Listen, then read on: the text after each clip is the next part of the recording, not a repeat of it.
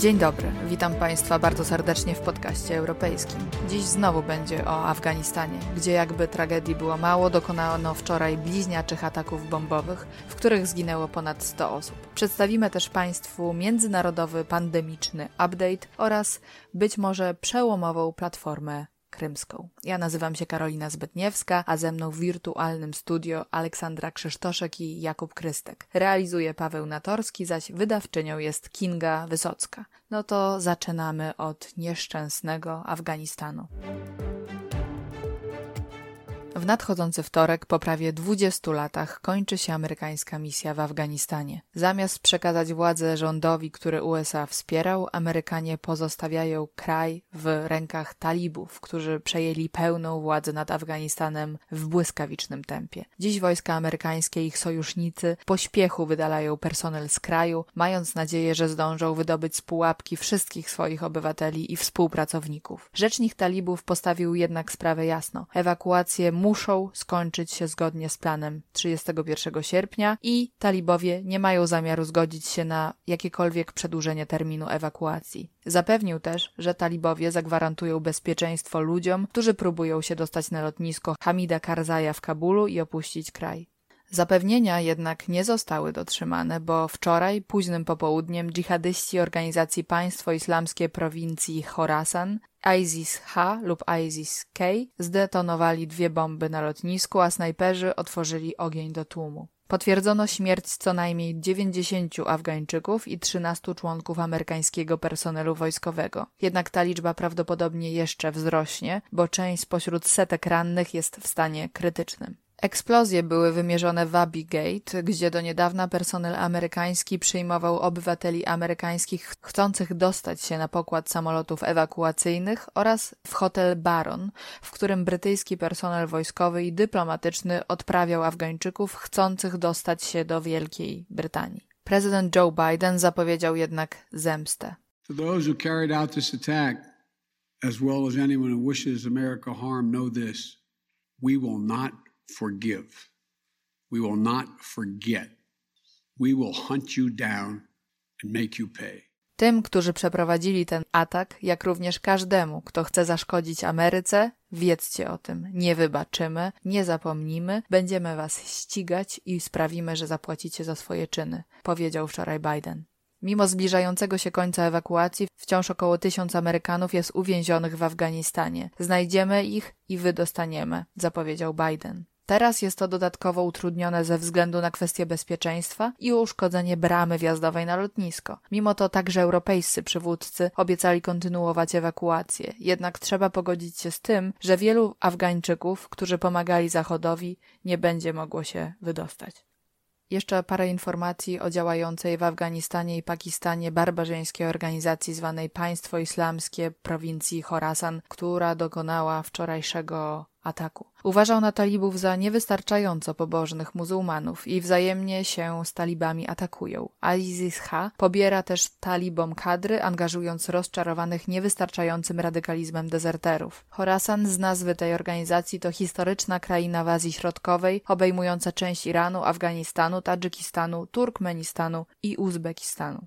Niestety teraz, gdy władzę nad Afganistanem przejęli talibowie, mogą, co udowodnili już, stać się szczególnie niebezpieczni. Mimo też lat prób ich wyeliminowania, także przez Amerykanów, wciąż trwają, działając nie tylko na terenach historycznego Chorasanu, ale też współtworząc międzynarodową siatkę terrorystyczną. W tym roku to nie był ich pierwszy krwawy atak. W maju zaatakowali szkołę dla dziewcząt w Kabulu. Zginęło wtedy co najmniej 68 osób, głównie dziewczynek. Mimo wczorajszych krwawych ataków trwa ewakuacja. Według Międzynarodowego Komitetu Ratunkowego od 2001 roku aż 300 tysięcy Afgańczyków było związanych z operacjami USA w tym kraju, a dziesiątki tysięcy z nich kwalifikuje się do otrzymania amerykańskiej wizy. Tysiące kwalifikują się też do programów wizowych innych państw, jak Wielka Brytania czy Niemcy, jednak sporo z nich nie zostało jeszcze ewakuowanych i wielu prawdopodobnie już nie zdąży na loty przed 31 sierpnia.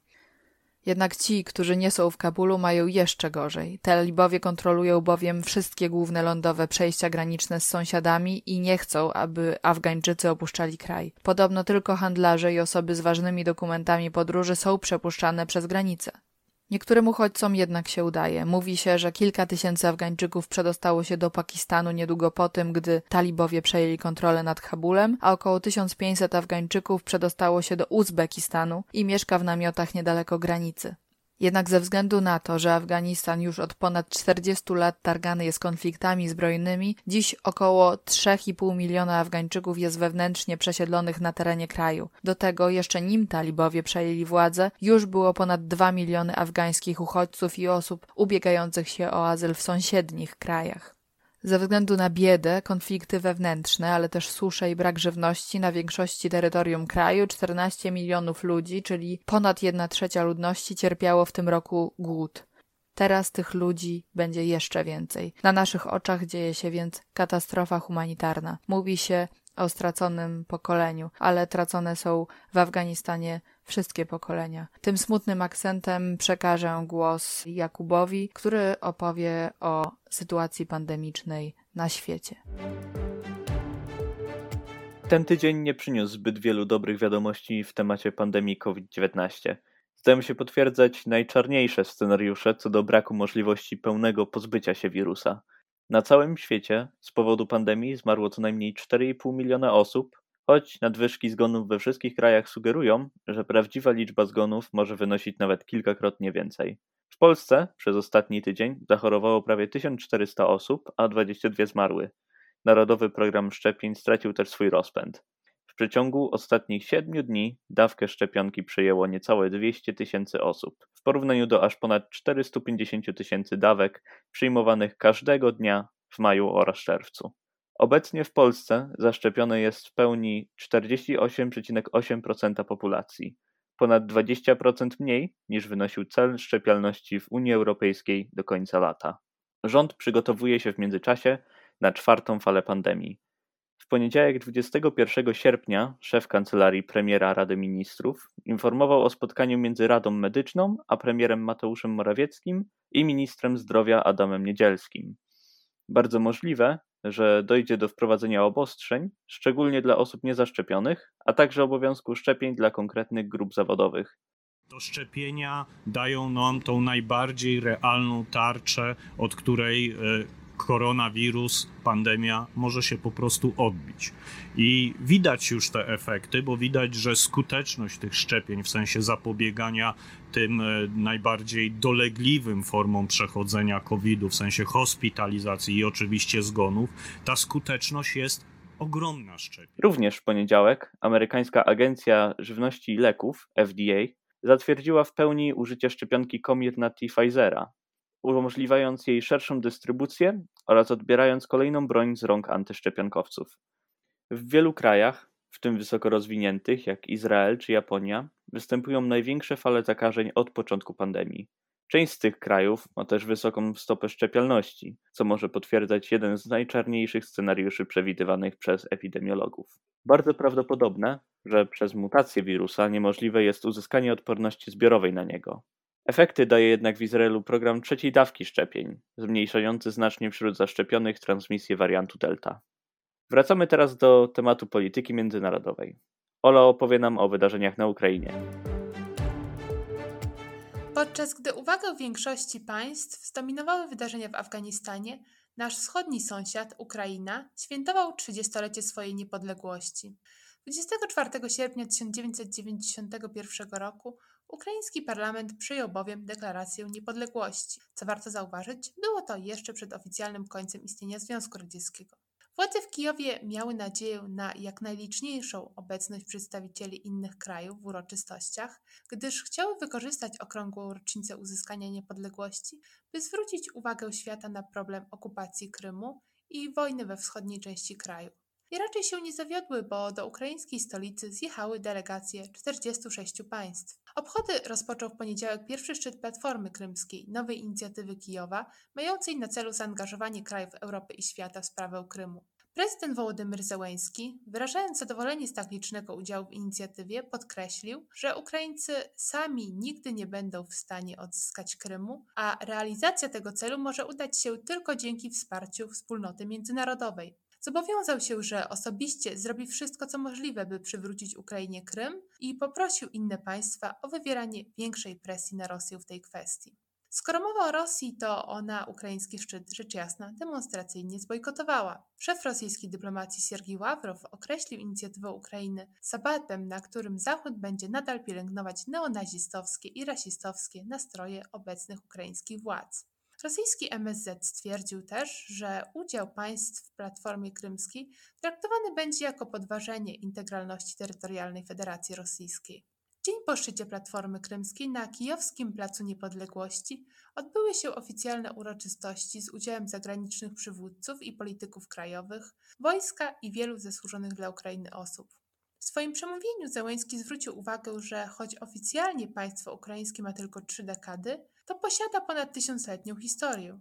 Odnosząc się do okupowanych przez Rosję terytoriów, stwierdził natomiast, że można okupować terytoria, ale nie da się okupować miłości narodu do Ukrainy. Dał też do zrozumienia, że celem Kijowa jest obecnie członkostwo w NATO i Unii Europejskiej. W ukraińskich obchodach wziął także udział prezydent Andrzej Duda, który wykorzystał tę okazję do spotkania z Zełęskim oraz prezydentami państw bałtyckich. Wielkie spasibi, panie prezydencie, za zaproszenia i możliwość zustritysia z Wami.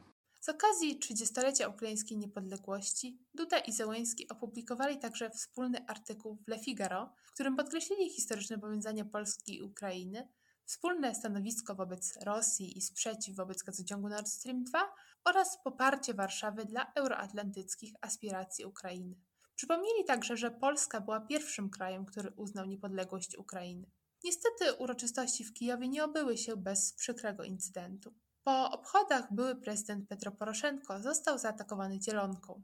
Choć oblano twarz polityka, to na szczęście nie doszło do uszczerbku na zdrowiu i Poroszenko po tym jak domył twarz i dłonie z trudno zmywalnej substancji, mógł kontynuować swoje plany na ten dzień. Na wiecu swojej partii Europejskiej Solidarności wyraził on przekonanie, że za napaścią na niego stoi jego następca Wołodymyr Zełenski. Zdaniem Poroszenki to Zełenski ze strachu przed politycznymi przeciwnikami nasłał na swojego poprzednika ulicznych chuliganów. Kancelaria prezydenta stanowczo odrzuciła takie insynuacje, a jej szef Michał Podoliak ocenił, że Poroszenko kieruje się osobistymi fobiami. Dziękuję Olu i dziękuję Państwu za uwagę. Życzymy Państwu mimo wszystko udanego weekendu i do usłyszenia za tydzień.